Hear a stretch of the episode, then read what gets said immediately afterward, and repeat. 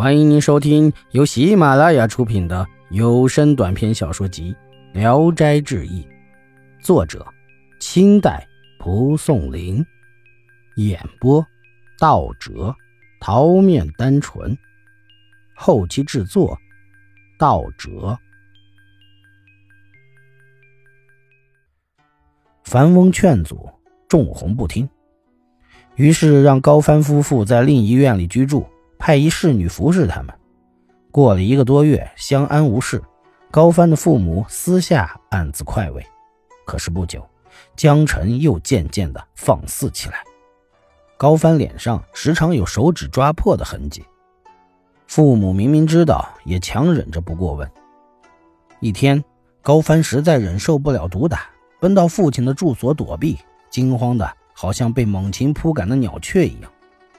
父母正要询问，江晨已操着木棒追赶进来，竟然在公婆身旁抓住丈夫就痛打。公婆哭着大喊住手，可江晨一点都不顾，只打了几十下才悻悻地离去。高父驱赶儿子说：“我是为了避开喧闹才和你分开过，你既然喜欢这样，又为什么逃到我这儿呢？”高帆被驱逐出来，徘徊在外，没地方可去。高母怕他受挫寻死，让他独自居住，供给他食物，又把樊翁招来，让他调教女儿。樊翁走进房中，万般劝说开导，江晨始终不听，反而用恶言恶语挖苦父亲。樊翁拂袖而去，发誓跟女儿一刀两断。不久，樊翁因愤恨而生病，和老妻相继死去。江晨怨恨父母，也不回娘家去吊丧，只是每天隔着墙壁谩骂，故意让公婆听见。高仲宏都置之不理。高帆独自居住，虽然好像离开了汤火的煎熬，只是觉得有点凄凉孤独，便偷偷用金钱买通媒婆李氏，托她找了个妓女收在书房中，来往都趁夜晚。时间久了，江晨微微听到风声。到书房中谩骂，高帆极力表白，指天发誓，江晨才回去。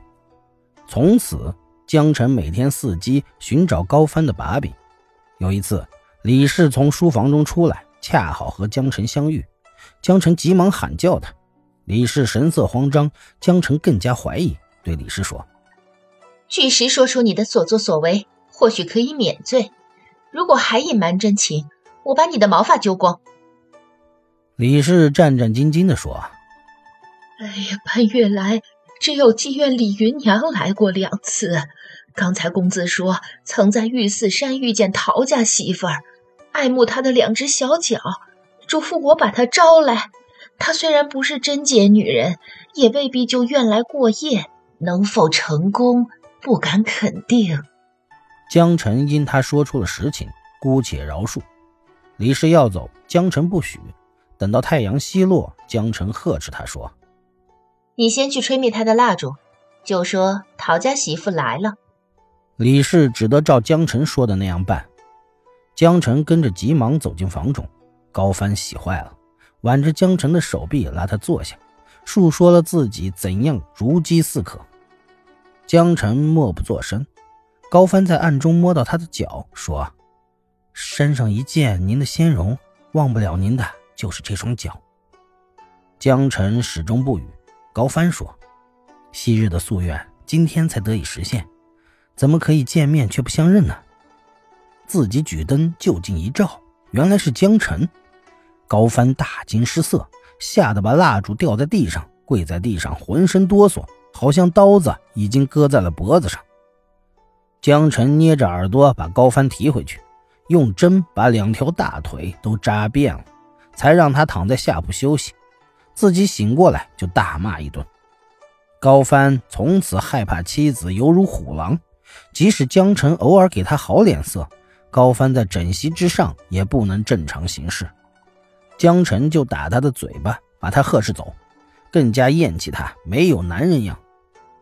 高帆每天虽身在芝兰芳香之室，却犹如监狱里的犯人，仰视狱吏之尊严。江晨有两个姐姐，都嫁给了秀才。大姐心地平和善良，寡言少语，和江晨相处的不融洽。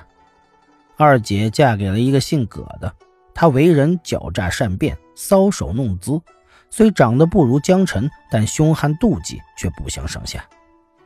两姐妹相逢没有其他的话，只是以在家中如何施威而自鸣得意，因此两人的关系最好。高帆拜访亲戚朋友，江晨总是嗔怒，只有到了葛家，知道了也不禁止。一天，高帆在葛家饮酒。